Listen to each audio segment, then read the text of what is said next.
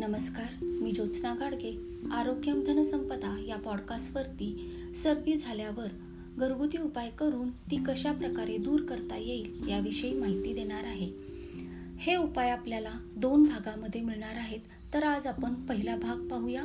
उपाय नंबर एक तीन चार मोठे खडीसाखडीचे तुकडे व दोन तीन काळ्या मिरीची पूड गरम दुधात मिसळून प्यावी. उपाय नंबर दोन चमचाभर गूळ व अर्धा चमचा मिरेपूड ताज्या दह्यात मिसळून खावी.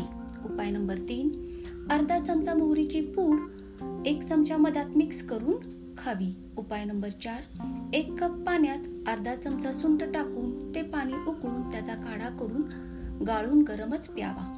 उपाय नंबर पाच एक तुकडा दालचिनीचा चार पाच काळे मिरे आणि छोट्यासा आल्याचा तुकडा एक कप पाण्यात उकळून त्याचा अर्धा कप काढा करून तो प्यावा. उपाय नंबर सहा. अर्धा चमचा सुंठ पावडर लहानसा गुळाचा तुकडा अर्धा चमचा तूप गरम पाण्यात मिसळून रोज सकाळी पिल्यास सर्दी तीन दिवसात बरी होते. हे घरगुती उपाय तुमच्या मित्रपरिवार व जवळच्या लोकांना शेअर करा व या पॉडकास्टला सबस्क्राईब सबस्क्राईब करा. पुढील भागात सर्दीचा दुसरा भाग आपण पाहूया. तोपर्यंत स्वस्त रहा निरोगी रहा। धन्यवाद।